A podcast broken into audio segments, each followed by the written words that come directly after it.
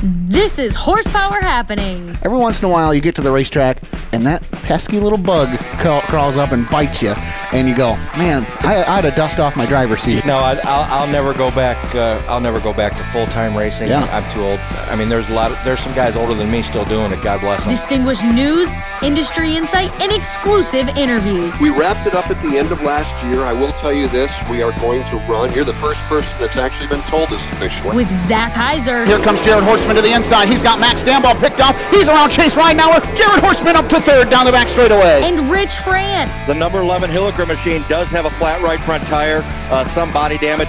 He may be able to come down into the hot pit and uh, replace his tire and get back out. Michigan Short Track Racing Authority. This is Travis Stemler. Going West Truck Driver, the Hills Racing 47 X. This is Barry Marlowe. This is 14-time ARCA champion Ron Allen. This is three-time dirt car UMP national champion Rusty Schlenk. And this is Horsepower Happenings. Good evening, race fans, and welcome into Horsepower Happenings on a beautiful Monday evening as the racing season, dare I say it, dare I say it, is winding down here in the state of Michigan. Every track I went to this weekend was promoting their season championship night coming up in a couple of weeks. So sad times ahead, but still a lot to talk about here tonight on another episode of Horsepower Happenings. Motor City Minute dominated by Mother Nature because, well, she had control of the weekend this weekend. So let's talk about some things happening in other parts of the, of the country. NASCAR, Xfinity Series, and Cup Series. Kyle Larson show. He pulled off the weekend sweep. And uh, I tell you what, ruffled some feathers in the process. I've never seen a more passive aggressive Chase Elliott in my life, and uh, looking forward to that in the coming weeks. Topless 100 was on tap at Batesville Speedway on Saturday. The Lucas Oil Late Model Dirt Series, Jonathan Davenport led wire to wire, picking up a huge $50,000 payday. That is three, count them three crown jewels for the Superman in 2022. And how about Corey Heim making a rare super late model start Saturday for Donnie Wilson Motorsports? Racing America put out a thing that said death, taxes, Donnie Wilson Motorsports, and Corey retweeted it and said no pressure. And well, there was no pressure because he went down to the Georgia Summer Nationals at Crisp Motorsports Park and put on a clinic with the Southern Super Series, collecting a $10,000 payday. Hunter Robbins and Stephen Nasse completed the podium. Those things and so much more happening tonight at Horsepower Happenings. Good evening, welcome in. I'm Zach Heiser. He's Rich France joining me from across the way. Good evening, sir. Why couldn't we get Mother Nature involved when I'm not going to be around for a weekend? I you know, I know. You got I vacation think this. I think this was the first weekend I have not been at a racetrack. Shame on me. But I didn't have a whole lot of choice with the way the weather was bouncing around with those storms on Friday, and then we got rained out on. We got canceled early on Saturday.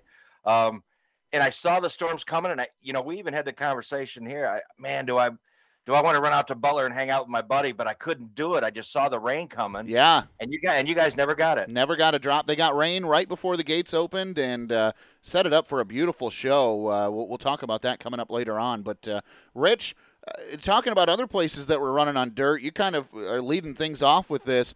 Holy smokes in the ARCA series on Sunday. Wow, did you see that video? Yes, of I what did. happened coming out of turn four to the white flag? Man, Man, Jesse Love and Buddy. Co- Let me just set this up for anybody that Jesse Love, Buddy Kofoid battling for the lead. by the way, up- a great race. Great Yeah. race. Yeah, and usually, you know, in the ARCA Menard series on dirt, it's kind of spread out, right? Right. Um, so they're battling out of turn number four, coming to the white flag. So Kofoid's in the dust behind him, and you see, you see Jesse Love kind of pull down just a little bit, right? So Kofoid goes to the outside. Little does he know there is a lap car almost. I don't know how slow he was going, but he could have been going very fast. Yeah. And he just packed him Yep. and flipped him over, and it, it looked like a dangerous accident.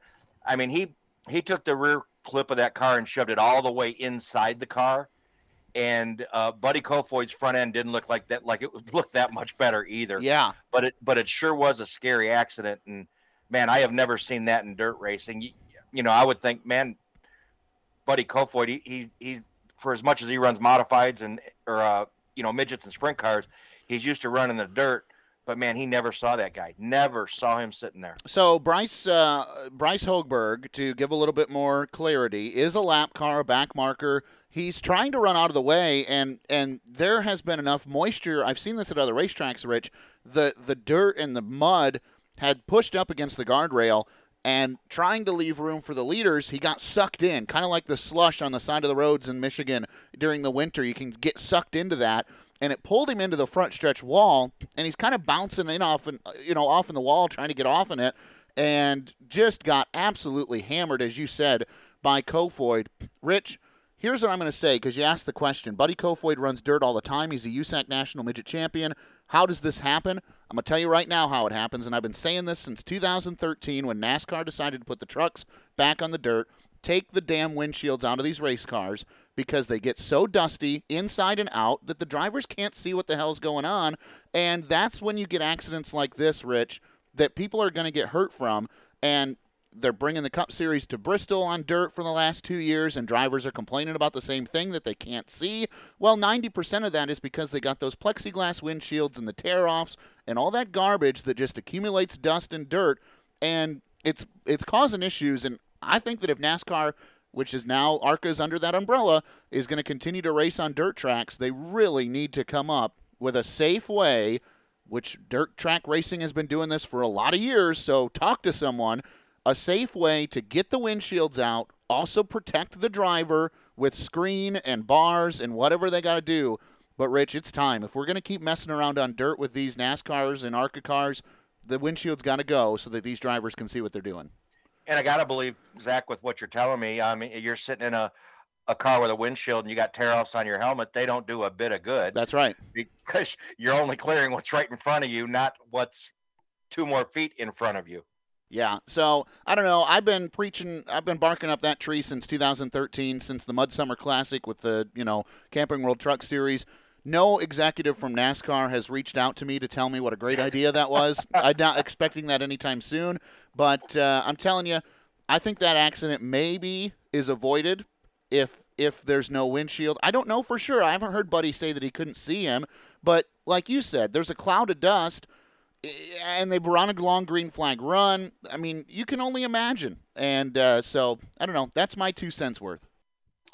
Well, let's let's go to the dirt where a gentleman did not have a problem seeing. Sharon Speedway hosted the battle at the border on Saturday night for the final appearance by the World of Outlaws Case Construction Late Models in the 93rd anniversary season of the Sharon Speedway. And it was all Devin Moran. Moran made a three wide move in lap traffic to overtake Ryan Gustin on lap 11 and led the rest of the way in the 40 lap feature, which was the historic race number 800 in series history. Moran became the 10th different winner in 10 World of Outlaw races run all time at Sharon Speedway. Moran's, and it was also Moran's first World of Outlaws win of the season and his first career victory at the Hartford, Ohio Oval as well, picking up a $10,000 payday. Gustin and Shane Clanton would complete the podium. And Zach, next up for the World of Outlaws Case Construction Late Models, the Quad Cities 150 this Thursday through Saturday at Davenport Speedway out in Iowa. All right, let's go to the dirt continuing. And uh, cars that belong on the dirt were in action Friday and Saturday here in a soggy state of Michigan.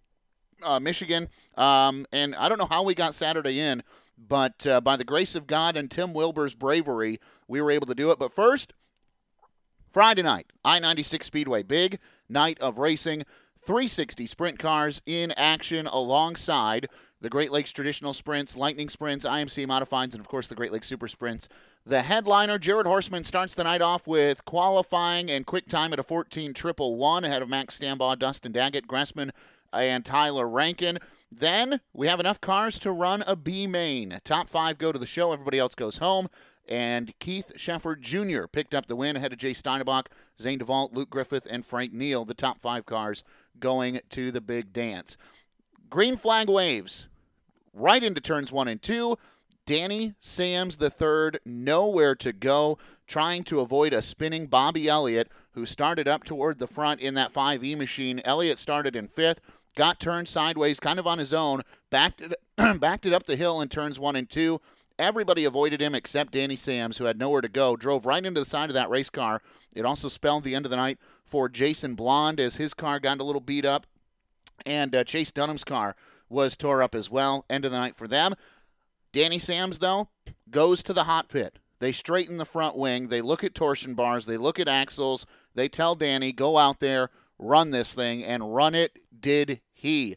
He didn't win the race, Rich, but he was the story of the night. Danny Sams officially started 11th and finished 6th. Unofficially came from 18th to finish in 6th after that restart. Uh, and what a drive. He was putting that race car in places race cars didn't belong. Danny Sams, man, keep an eye on this cat. Brad Lamberson, though, he started on the pin and never looked back. What a dominating performance by that 27 machine. Led every rotation around I 96 Speedway. Held off Dustin Daggett, who came from eighth. Max Stambaugh from seventh. Connor Morrell finished fourth from his ninth position. And Phil Gressman rounded out the top five after starting 10th. Lamberson, that's his first win since last year. Saturday night, we go to Butler Motor Speedway. The rains came right about the time the gates opened. One quick shower Everybody's clean, refreshed, and ready to go. And we did go. 7:30, the green flag flew, and 360 sprint cars with the Great Lakes Super Sprints make their final stop at Butler. 25 big laps. It was Max Stambaugh rolling to the green alongside Greg Dahlman. Dahlman and Stambaugh exchanged a couple of slide jobs. One driver on the top, one driver on the bottom. They were kind of not where they wanted to be. Stambaugh jumped out to the lead, though, and he never looked back. Tyler Rankin, Danny Sams III, Phil Gressman, those three drivers waged war on each other throughout the course of the event. Now, a pretty cool thing with Home Pro Roofing, one lucky fan was really cheering for Danny Sams. $100 to start the show, $200 if Sams got a top five, $300 if he got a top three, and $500 if Danny Sams went to victory lane. And uh, Sams went all the way back to sixth from his fifth starting spot, drove up to second. He ended up falling right in the middle, finishing third, so that lucky fan collected three big bills. Behind Tyler Rankin and Max Stambaugh, who went to victory lane. Phil Gressman in fourth, Dustin Daggett, Double D rounds out the top five. And so, Rich, what does that mean? Well, Stambaugh with his third win in four races, Dustin Daggett with another top five finish. That means headed into the final two races of the season, Labor Day weekend, Max Stambaugh has a 34 point advantage over Dustin Daggett with two races to go. Um, so it's doable, but Daggett's going to need a little help. It ain't enough, Zach. I'm telling you, Mad Max better stand on it. Yeah. 34 points over 34 points over two races is not a lot to lot to make up. Just ask Danny Sams that, yeah. right? Yeah. How the free fall he had uh, and, and, it didn't take too many weeks to do it to fall out of that top spot. So, yeah. By the way, uh, Sam's. Oh no, this should be exciting. By the way, Sam's third with 91 points. And when we're talking about the uh, Great Lakes Super Sprints points battle, Rich, Labor Day weekend, Friday to Hartford, where uh, Stambaugh won. Uh, you know, just a couple of weeks ago. Saturday, though, the season finale is now a wild card. When the schedule was thrown out earlier this season, it said Crystal Motor Speedway. That changed about a month or so ago, Rich. Now we wrap things up at Attica Raceway Park in a combo event. And um, man, at that point, throw everything out the window and may the best driver win. Because Hartford, you can kind of go into that and say, well, maybe Stambaugh's the favorite because he's already won there this year. Attica, I'm throwing the notebook out the window on my way down on the turnpike because I have no idea what's going to happen. At a racetrack that the series doesn't run at That's on a right. regular basis. Add that in. Yeah, yeah. And it's But a combo event.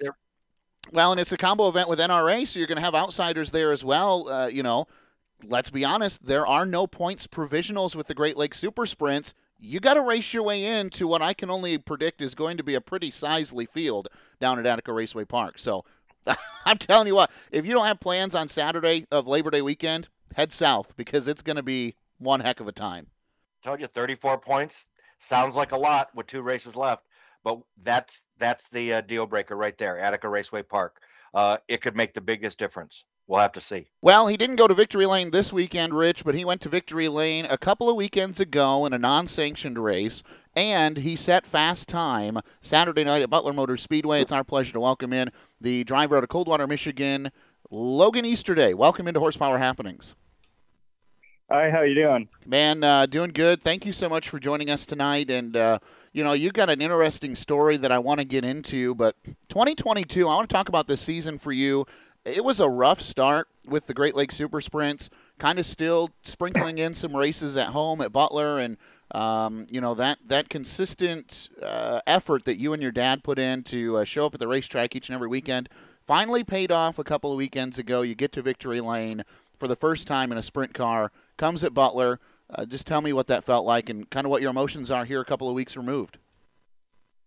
I I tell you what, it's still uh, it's pretty unbelievable actually. We're we still talk about it every day. Sit in the garage. I got the check kind of sitting on my toolbox, and we kind of talk about it every day. It's hard to believe actually coming from you know like you said. I I started out in a front wheel drive, skipped anything and everything, and decided to go sprint car racing, and never once did me and my dad ever think we'd be where we're at. And not to mention we started off the season like you said it, it was a, a rough beginning. We went to attica the first night didn't make the show went to crystal didn't make the show there. Um, i think we started running a little better. I think we had a butler show here two butler shows and then we went down to wayne county and ran down there. We actually pretty i think we qualified sixth down there and then uh, ended up ninth in the feature that was a really good night. That was a fun racetrack. Like going down to that place. Uh, hopefully, we can go back down there again here next year. Um, but you know, my, me and my dad, and it's not just me and my dad. My uncle John, he's on board with us. We we all turn wrenches all week long. It's a family family effort, and not none of it unnoticed by anyone. Uh, we got a really good group anything I need, everything I need, these guys take care of, and I it, it's nice being able to go to the racetrack and not have to do more work than you already do. And Uncle John, he turns quite a few of the wrenches. My dad takes care of the fuel and pushes the car up. You know, it, it's it's a family effort, and it's very much appreciated. And to to get to this point, still very surreal. You, know, it, you can kind of uh, hear it. You can kind of hear it when you start to talk about it. That it's still like, man, uh, sprint car winner uh, is is you, Logan Easterday, and and you'd been you'd been closing in on this thing too. When you look at the statistics uh, of your season, 19 events on my race pass, six top fives, 12 top 10 finishes, and when you break this down, May 7th at Butler, 14th, May 14th at Butler, 10th, June 4th at Butler, 6th, June 11th, 4th. Uh, then you go back to 10th on June 18th, then another 4th on June 25th, a 12th on the 2nd, which was a uh, uh, Great Lakes Super Sprint Series weekend, um, and then go back to July 16th, second place, July 30th, second place, and then August 6th, you finally park it down in Victory Lane, man. You've been closing in on this all summer long, and it finally came to fruition. And it was a race you had to work for, too. Uh, you know, I hate that on our show sometimes we bring people on and they get their first win, Rich, and it was uh, from the pin, you know, led every lap, had no competition there. Logan, that was not your race, man. Josh Turner got out in front of this field. He was uh, he was he was kind of running away with it. Actually, that was the week next that you were kind of closing in on him and almost had another win. Uh, but this win for you, still, you had to work for. Yeah, no, uh, and we knew that lining up. Uh, we got a good draw in the heat race there. Uh, I think we finished second in the heat race, and it ended up starting us on the pole. And uh, we had Boston Mead to the outside, and I, I told my That's dad. That's who it was. I knew it wasn't Turner. It was still somebody I knew you were going to have to work to get around. It was Boston. That's right. Yep, yep. It was Boston. The week before, uh, I, I started eighth in that race and kind of was starting to move forward, and I ended up getting to Josh Turner, and if I think if I could have had another lap or two, I could have reeled him up and tried something. But it was uh, we were coming that weekend, and I like I said, I, we started the the feature with Boston, started on the pole, and I, I told my dad, my uncle John, that I knew the racetrack was going to be pretty good for about ten laps, and that off the start, I just had to try and file in in second and get to the top as soon as I could, and get a rhythm going and we were going to run 25 laps around the top, whether it was good or bad. That's kind of the game plan we went in with. And, and, uh, Boston, obviously he, he got me coming out of two and I filed in and he ran a hell of a race. Uh, we had a caution, I think two laps in and then we went green for a while and we went back to green and I, I don't know if I had my fuel settings a little off here and there, but I was loading up pretty bad, and I was kind of worried about cautions. And uh, you know, a couple cautions there. After that, I knew I had uh, Tyler Rankin. He come up beside me at one point and uh, kind of showed me his nose, and I'm like, and I, I, got some good guys behind me. I just have to try and figure out how to get this thing through the corner because it, it, it, like I said, it was loading up so hard that it was. I was waiting to see one of them drive around me on every single one of the restarts after that, and it was go into one as hard as you could, come out and get to three as quick as you could because I, I felt like I was so strong in three that uh, I didn't think anybody could get around me down there. And one and two, I felt like I wasn't where I needed to be, but I was threading the needle on the top too. I was so worried I was going to push it off the top the entire race, and I was glad I I didn't lead the whole thing because I felt like I'd uh, definitely made a mistake in 25 laps leading the whole thing. I got to kind of watch what everybody else was doing for a minute before I made something happen, and after I took the lead, it was run and hide, go as far as I could go, and hope for the best. I knew with the last restart, three laps to go, all I had to do was uh, go into one and two and come off. It's kind of an eerie deal. Uh, not very many people been around sprint cars and know how loud these things are, but you don't hear a whole lot when they're going, but you know when there's a car near you. And every time I'd come off a two on a restart, I just the sound I could hear disappear. I knew as long as I got off the two and that sound disappeared, it was my race to lose for three laps. I had to run three more perfect ones, and it was mine. Uh, when we crossed the finish line, I instantly teared up. And by the time I got down to get the interview, I was so out of breath, and my dad was crying, Uncle John was crying, my mom was crying, everybody was crying. It, a very surreal moment, and it still it still weighs pretty heavy right now, and still very hard to believe. Logan, I have to ask you. Um, you know, it, it's pretty tough because a lot of the same guys run at Butler in the in that 410 sprint car division, and you bring a 360 there. Um, was there? Did you have a mindset on that? I mean, did, was it the track what you thought was going to happen to where if we can make this these tires last a little bit longer, we'll have something at the end?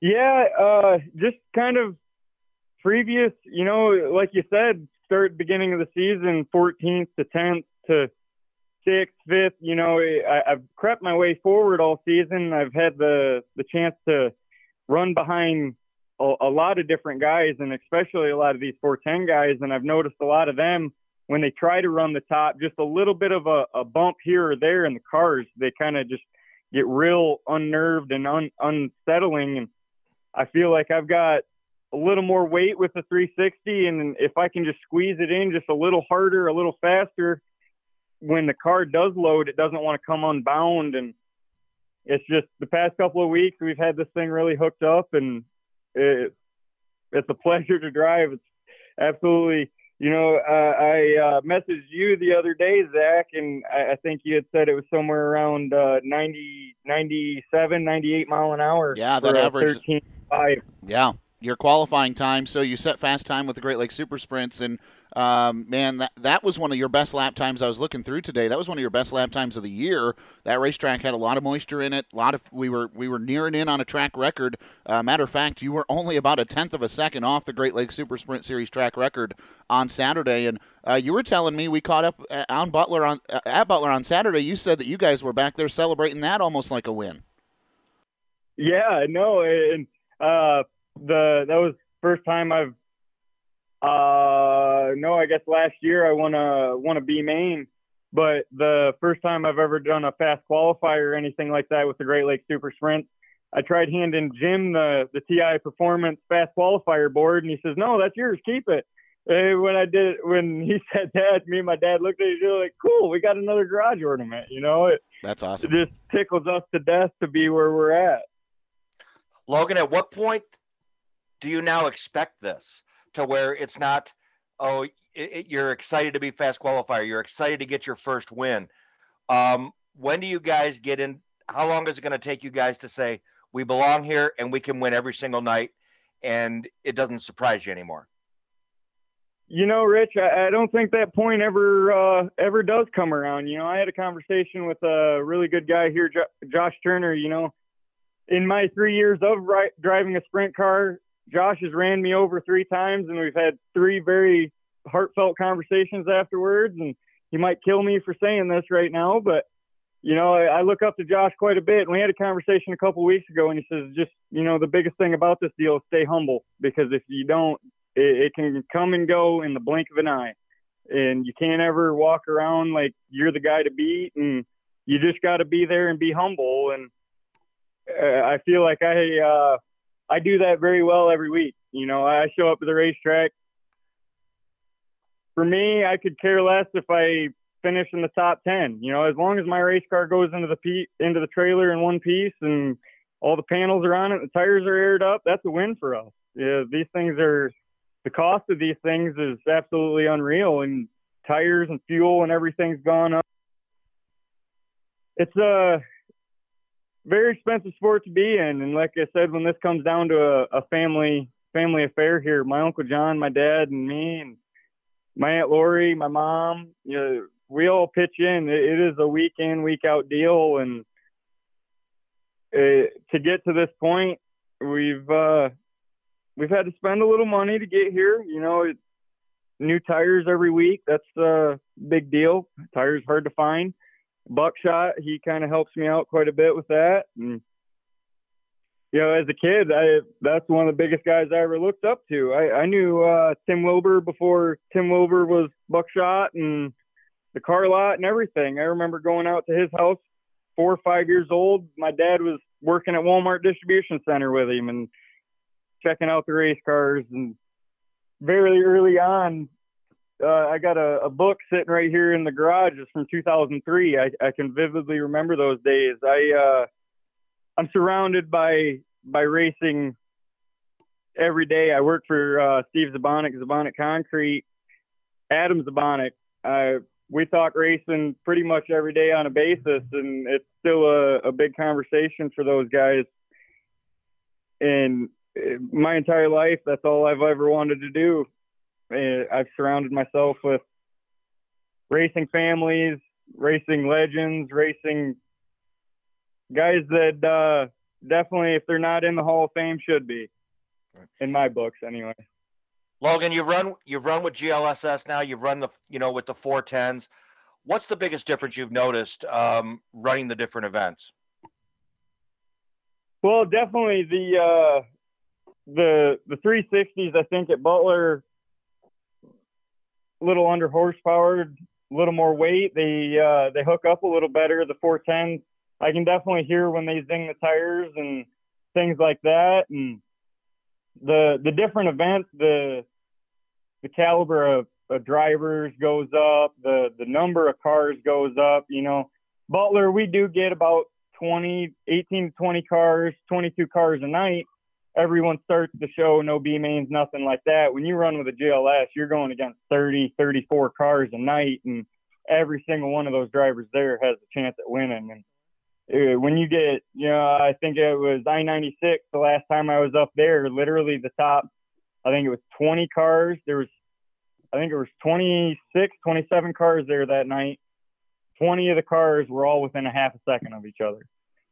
Love and that's the, that's hard to get around, especially in, uh, in these cars. Where, where do you find a half a second at? That, well, and the other thing too, yeah, and the other thing too that I wanted to make sure we clarify is that, as Rich mentioned, you won this race at Butler with a 360 against an open 410 division, unsanctioned. You know, Butler sprint cars are kind of their own animal; they kind of do what they want.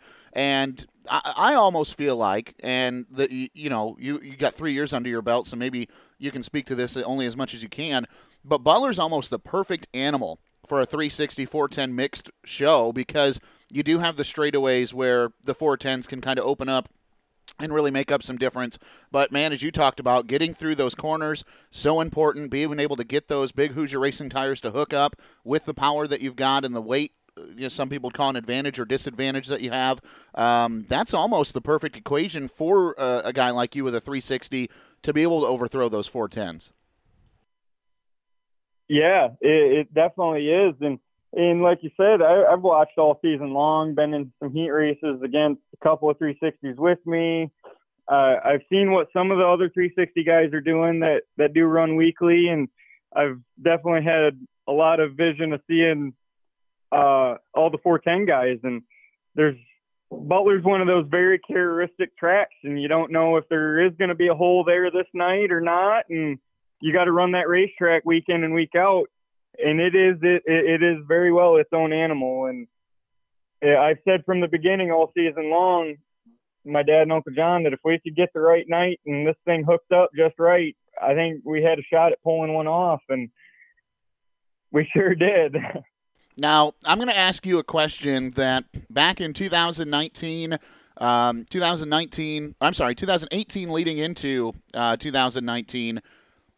Well, let me get this timeline right for you. 2019 off season leading into 2020. There it is, right? Um, you make a decision that everybody in Branch County, everybody in in in Butlerville, everybody in the racing industry kind of looked at this that was paying attention and went, "What in the world is this kid doing? Going from front wheel drive right to sprint car racing?" And uh, Logan, I'm going to ask you point blank because I was one of those people who thought, great, you know, great win, great success in front wheel drives. Um, you know, had had lots of feature wins. You had a couple championships too, I believe. Um, and Logan, then you make this decision to make this big step. And so I'm going to ask you what a lot of people said three years ago. What in the hell were you thinking? You know, it. Uh, we we kind of went into that season there, uh, 2020 but you said, yeah, we uh, we had two championships that year. We actually won um, a Kokomo Track Championship and the Butler Track Championship in the same year. Uh, that season alone, we won 14 races. We ran 42 nights, and I believe we were only outside of the top five four or five times that year. It, pretty much every time we were at the racetrack, we were in the top five and had a shot at winning. Um, that that year we went into it, we ended up selling our trailer, selling everything we had. I think I had four cars sitting here, race ready. We sold everything, and my dad and I kind of sat down one day, and he said, "Well, what do you want to do?" Well, I mean, if if I'm to do it, whatever we do decide to do here, I'm to be uh, in it for the long run. So whether it was a street stock modified sprint car, late model, whatever we were to do, that's where we were to be at, and he said, uh, well, what about a sprint car?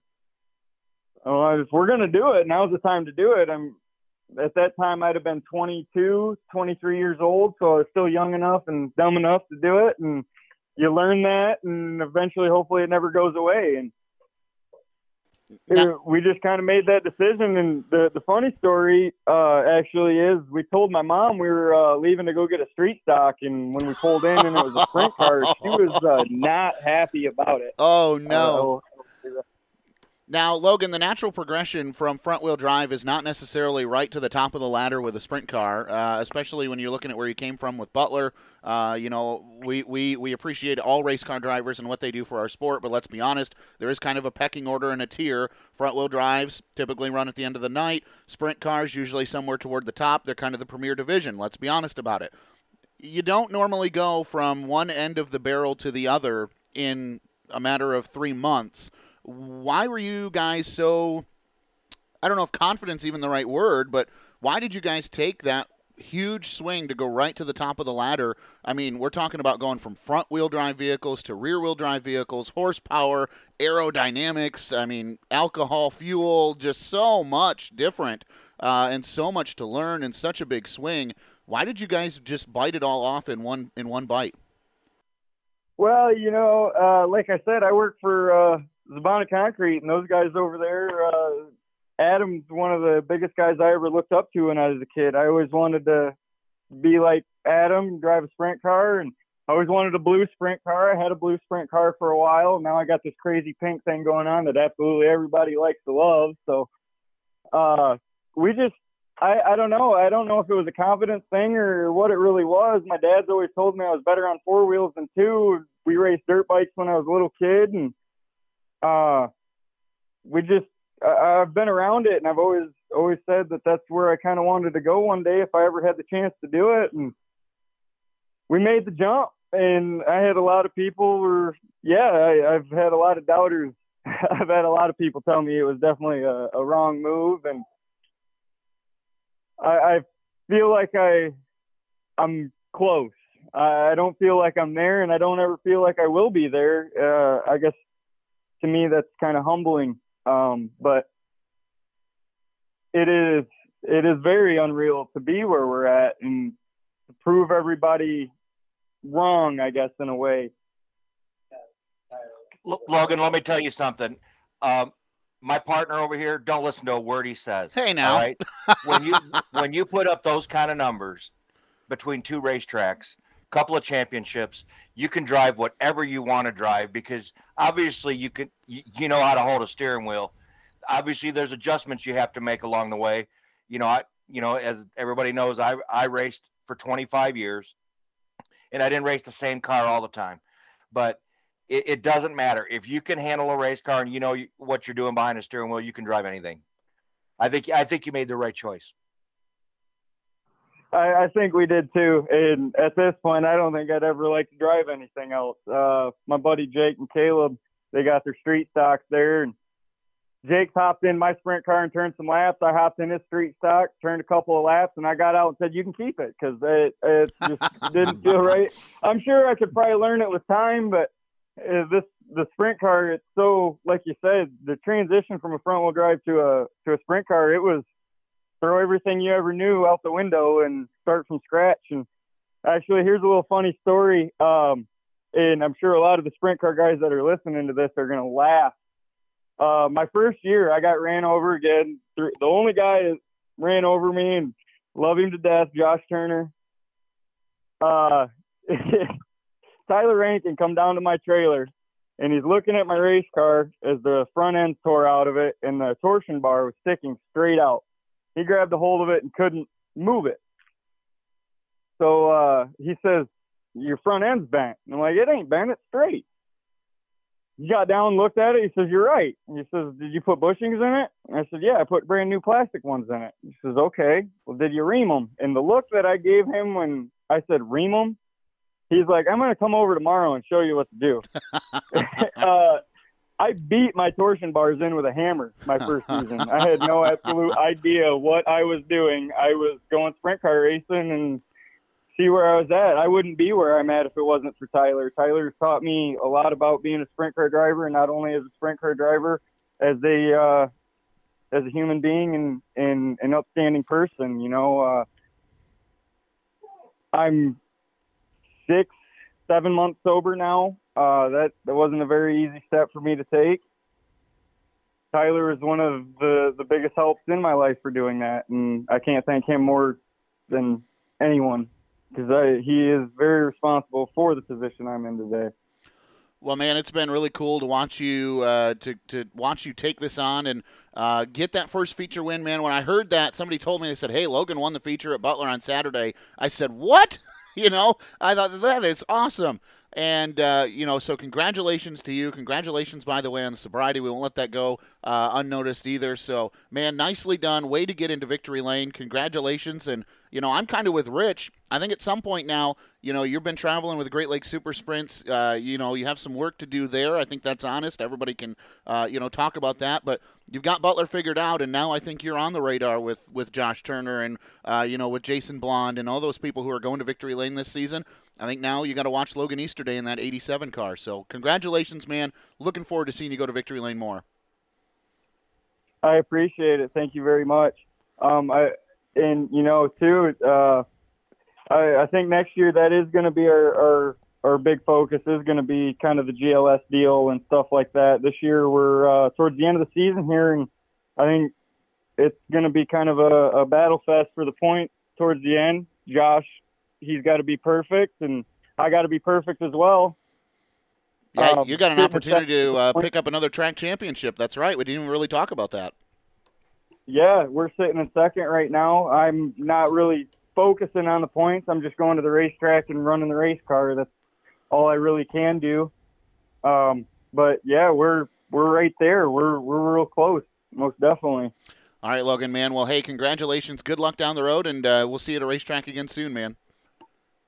All right, I appreciate it. Thank you very much. Well, what a pleasure to catch up with Logan. And uh, you know, again, I'm.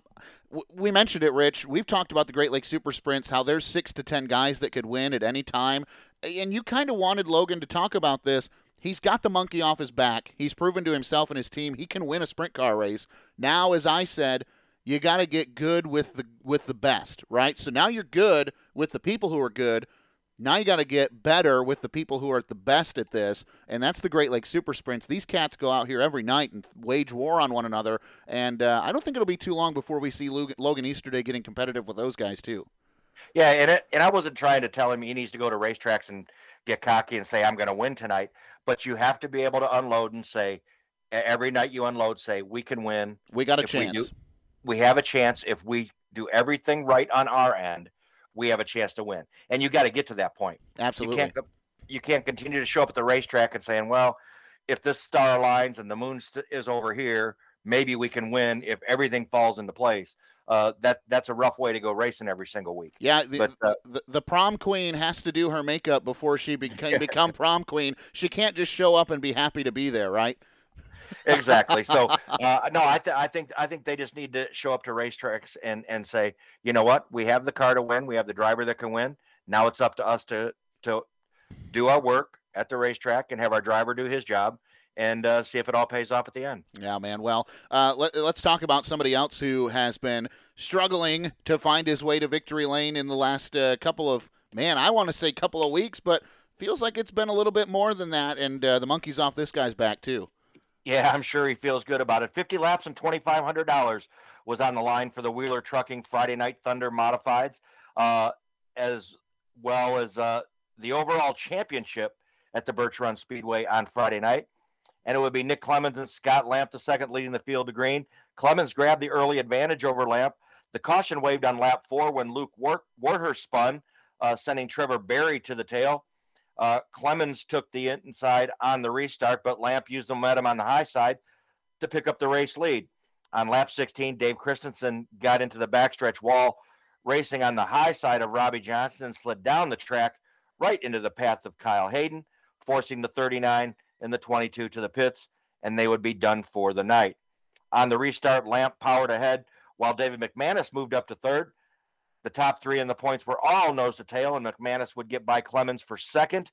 At the halfway point, uh, Blake Rowe would get to the inside of Clemens to set up a side by side battle that would last until sixth place. Nick Lakota's motor expired, coming to complete lap 43. Lamp took the inside once again with McManus on his outside. Lamp grabbed the lead on the restart and held on to collect the biggest win of his career.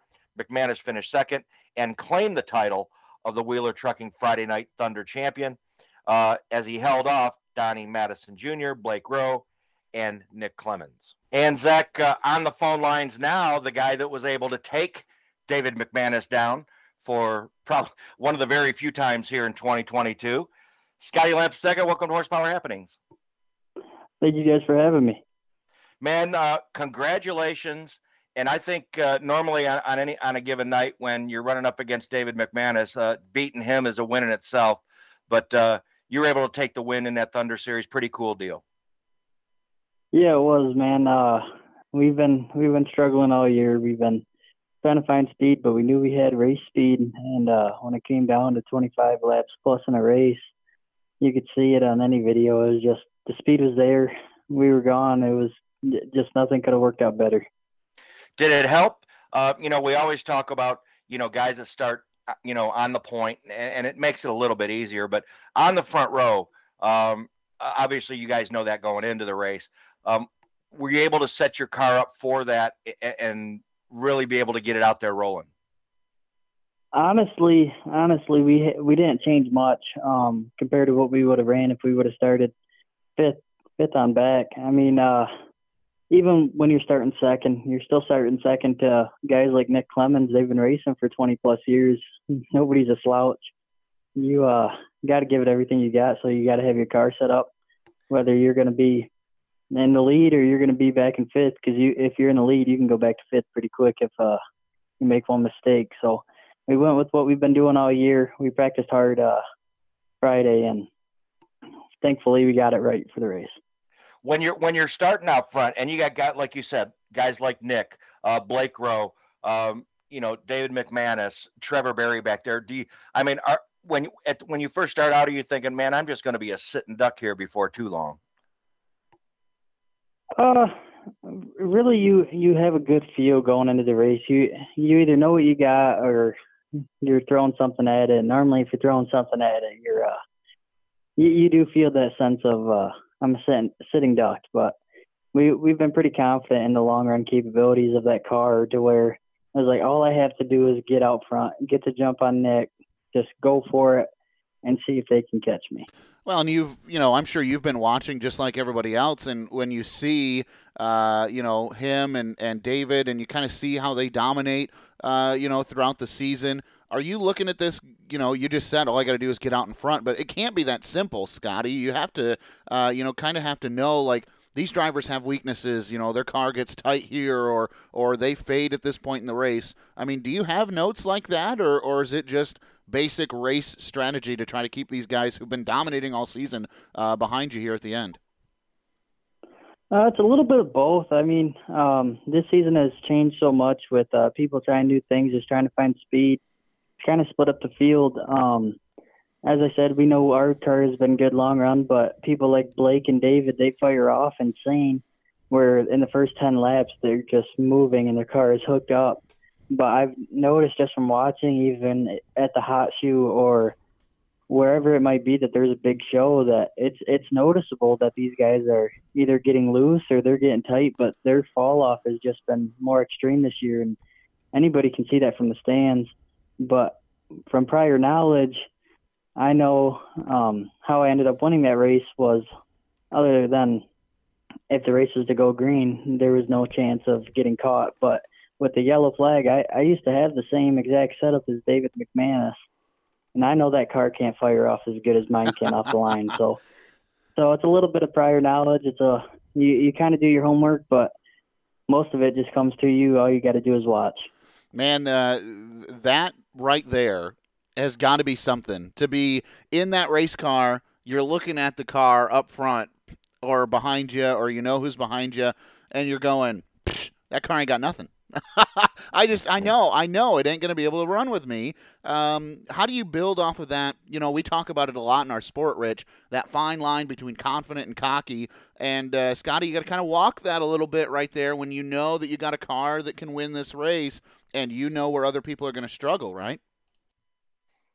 Yeah, I mean, there, there's definitely a fine line there, but I'm definitely not going to try to come up on the cocky side. It's been, it was two years and 11 months I counted down uh, from my last win, and that was only my second win in this stout field. So I, I definitely can't come off as cocky quite yet. So, Scotty, what's it? You know, you mentioned it's been a while, right? And and you know, we had you on the show when you when you went down south to uh, New Smyrna and ran. Um, what's it like? Uh, I mean, what does it start to when you when you go so long, when you know you can win races, you have won races. Um, does it get to you after a while, and does it affect your confidence? It really does. It, it, does after a while. Um, there, I was thinking, uh, maybe maybe it's just experience, maybe not. But uh, shoot, I'm going into my fifth, maybe sixth. I don't know. I've lost track. I know a lot of people got many many years on me, but um, so, something like that, years of racing, and like I I don't know if I if I'm getting any better, if I'm getting worse, or what's going on. But then you got to think of the bigger picture, and you you look into the field like last Friday night, and you got people like Blake Rowe, early 20s. He's just been dominant everywhere. You got people Blake uh, David McManus. He's been running everywhere for longer than I've been alive, and he's just dominant and there's multiple of those. There, there's five or six guys in that field every single week that I will race against that can win that race. And you, you just got to keep that to yourself and just know that everybody's here for the same goal. And there's a lot of people that have the exact same chances as you do. So, yeah. You know, you talked you you you talked about it's been a couple years, and it almost sounds like it's about the time that these modifieds in the state of Michigan went to slick tires. Um, I know they used to run on treaded tires for the longest time. Did that make a difference to you? And what did it take for you to get used to those slicks? Honestly, there there isn't a huge bit of difference. Um, I I know that some people say that the slicks last longer, blah blah blah. The D800 sucked. The treaded tires were terrible. I think don't this is a don't step sugar in the right don't direction. don't sugarcoat it for us, Scotty. Just uh, you know, come right at it. they they were they were terrible, but the, I think these F70s uh, are a step in the right direction. But um, there's not there's not a huge difference. I got to ask you, uh, and, and this I'm going to go ahead and say it right now for the Scott Lamp fans out there. I'm gonna warn you right now. This is an ignorant question, so bear with me. But Scott, what happened to the number two? Uh, when I started doing my research and was kind of looking at things, I was uh, a little surprised at the look of this race car. I like it, um, and the number of this race car. What uh, what was with the change? Uh, what did I miss? So actually, uh, the 16 car, the very, uh, I think it's a very great looking car, but it'll never win a uh, prettiest looking car award at any racetrack because people like those busy looking cars. But um, the 16 car, there's actually two of them. Uh, they are both owned by Robert Oakes or Bob Oakes, if you know him. Um, he is from West Branch, Michigan, and he gave us a call at uh, probably two years ago now, around this time, and asked me to drive his car for him. And he maintains it. He does everything up there by himself, and I can't thank him enough because he just works so hard at it um, all by himself. And I try to get up there when I can, but he's two hours away. So when he came with us, uh, he came to us with the car. We we had no reason to have a modified, and he he's owned previous cars, the 18 car Andy has um, not owned but set up, and he has the 15 car of Justin Knopfsinger. And there's something about him. I, I'm sure he's told me, but his number is the 16, and that's what he wanted to make it. So if he's going to do all that work, I'll let him put the number on it and make it look however he wants. What's it because, been like? Uh, oh, sorry. yeah. Go ahead. no, I was just going to say again that he lets me drive it for no expense to us, so I uh, really appreciate him for that. What's it been like over these last, uh, you know, this year and this season, and uh, you know, it sounds like the season before. Uh, what's it been like for you to be a hired gun and and you know to kind of get some of the pressure off the family and drive somebody else's equipment? I remember when I was racing, you know, that was always the the pipe dream was to show up with your gear bag and and uh, you know stroll into the pits and jump in the race car and go. Uh, what's it been like for you to be a hired gun? Uh, I mean, it's it's been great, but I mean, there's times where you want to work on your own stuff. There's there's everybody does everything differently, so it's uh been an adjustment. Um, me personally, I like being out in the shop. I like working on my own stuff, and when it's fast, you you pride yourself on it. But um, with him doing all that work and me just having to show up to the track with my helmet and race gear, uh, it's it's just been an experience. Um, it, it really uh, gets you to adjust um, to different things, different feels. Because my two car compared to this car um, that I'm driving for Bob, it is just a hundred percent different. So it, it's been an experience. Um, I, I can't say it's better or worse, but the the stress and less work is um, just out of this world difference, and it's something that's dying around here. Um, just with how expensive everything's getting. So it's it's hard to come by nowadays. Scotty, talk to me about this modified class. Whether you're running, um, you know, up in the Whittemore area, or you're running it uh, at Birch Run, or over at Corrigan Oil. You know, all all all places that that have weekly modified series. Um, it seems to me like modifieds is very strong in the state of Michigan. Oh, it's it's unbelievable. If you don't think modifieds is the biggest class, biggest, most competitive class in the state of Michigan, I don't I don't know what you're thinking because you can go anywhere, like you said, you named a couple tracks there. You can go anywhere every single week and you will have a stout field. You will have heavy hitters at every single racetrack, wh- wherever you're at. So the, it's just, it's unbelievable how the modifieds have grown and how many people that you get, but we're all under a blanket. It, it's just unbelievable.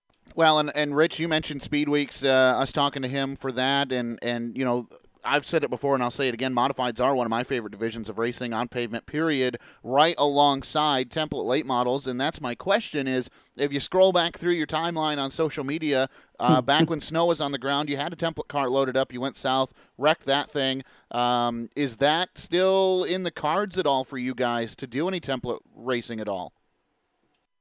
So that car is actually sitting in my shop, and uh, I kind of told my dad, take a step away from it. Don't go into the garage. I'm doing it. don't, don't even look And, at it, uh, Dad. Don't even look at it. so I tore it all down, and we, we're actually I just finished it up probably a week ago. Um, it's ready to go again, ready to hit the track for uh, testing. We found our issues from down in uh, New Smyrna. There, there's uh, some things wrong that we didn't necessarily find or have time to find down there. So um, I'm looking to get get out uh, probably to Virtual Speedway or anywhere that they let me bring it um, just for one day and get out onto the track, test it, try a bunch of different things, throw it and throw at it, and hopefully uh, find some speed. And that'll be kind of my uh, my little thing I got going on. Well, uh, you know, it's it's uh, funny sometimes how that works out. You mentioned that, and you kind of wonder uh, what the future holds for that because you know you, you, mentioned a little bit of a drought in modified racing, but you're competitive. You're always there, and uh, you know I think the same thing could come come to fruition for you for that template car too. Uh, and it sounds like modified racing is where you would prefer to be. Am I wrong uh, on that assumption? So it's tough because of Michigan weather. You only get so long in Michigan to race, and of course, modified is where you want to be this time of year. It's like I said previously, it's the most competitive class in the state. But I feel like obviously as the temp as racing grows, or even if it's not growing, I don't know. Um, the template late model is uh, where whether it be a pro or a super, you can go anywhere in this country at any time of the year, and you can find a big big race somewhere and uh, for big money. And that's eventually where I want to go. But that can be years down the road. That can be whenever. Um, I have no timeline on it, but that modifieds will always be my primary race car until, well, who knows? Something could unfold. Something could work out. Um, kind of like this deal with Bob. Who knows what the future has? But right now, I'm content and. Um, I'm going to try out this Pro Late model on the side. Scotty, you, we talk about the season winding down, and this is usually the time of year uh, where the big money races start popping up. What do you got on your schedule to finish off the 2022 season?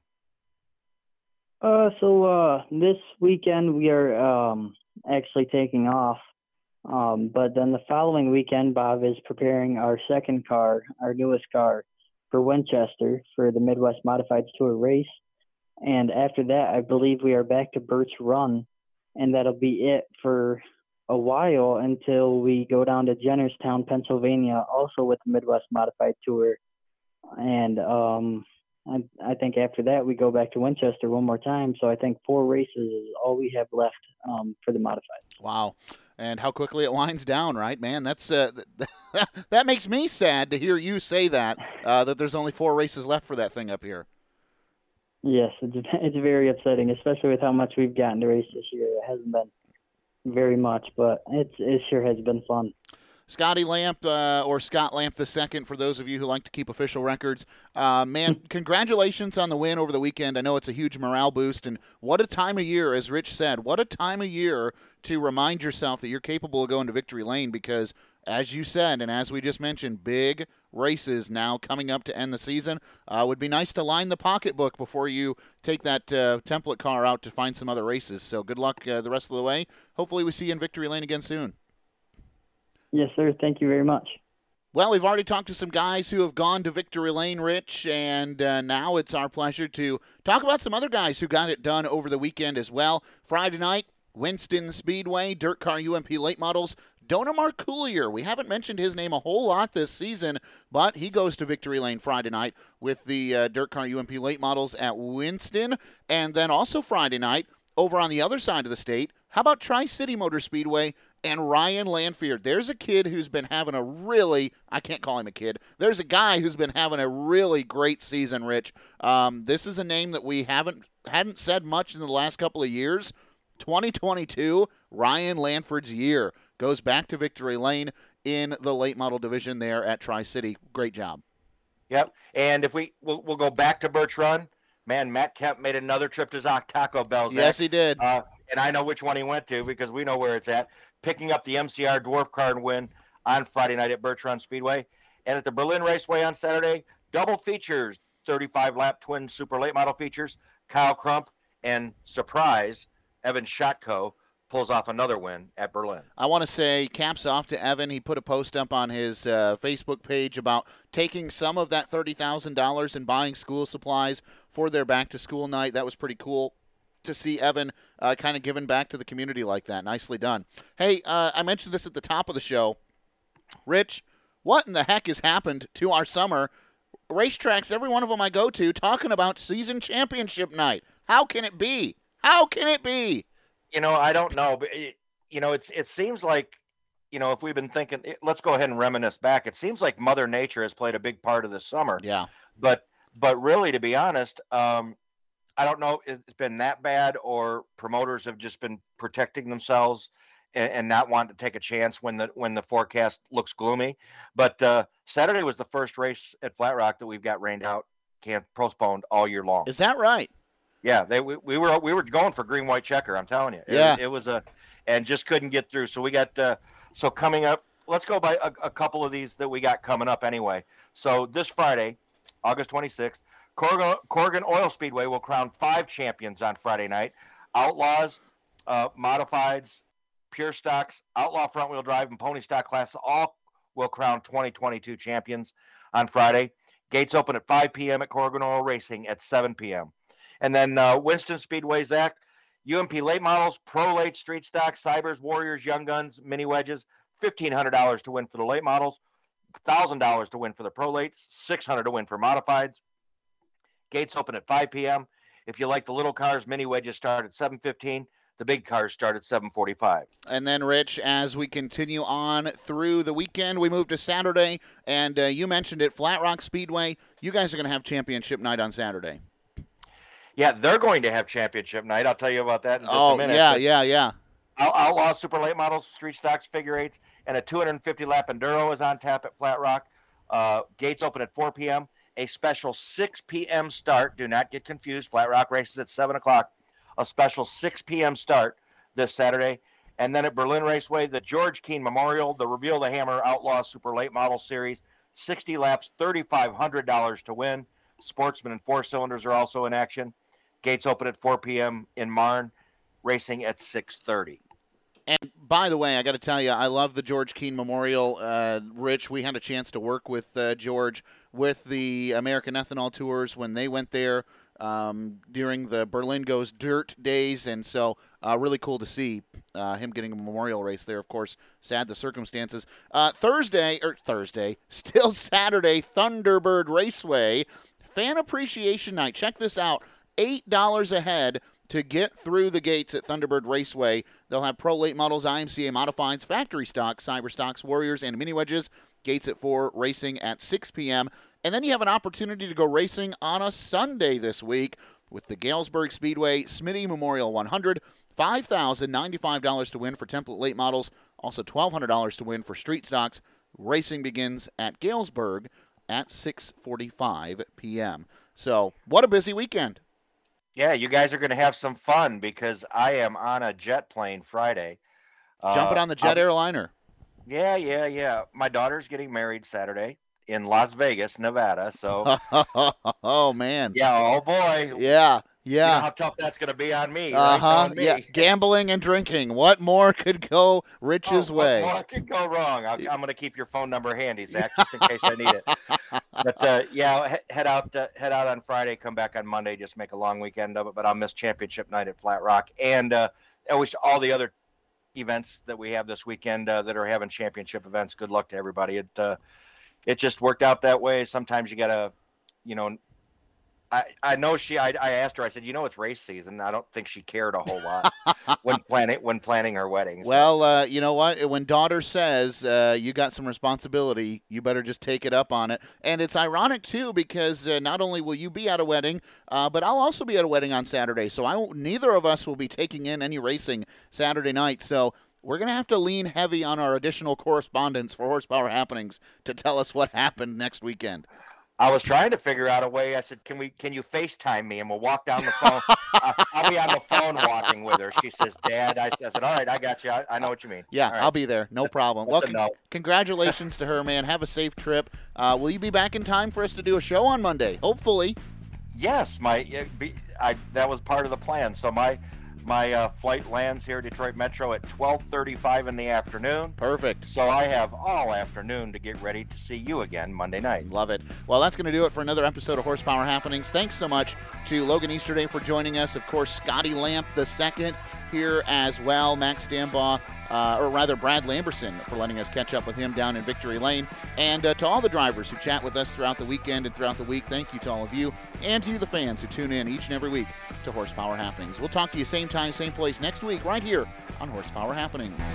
You've been listening to Horsepower Happenings. Catch up on past episodes by logging on to horsepowerhappenings.com and be sure to tune in next week to keep up on what's happening.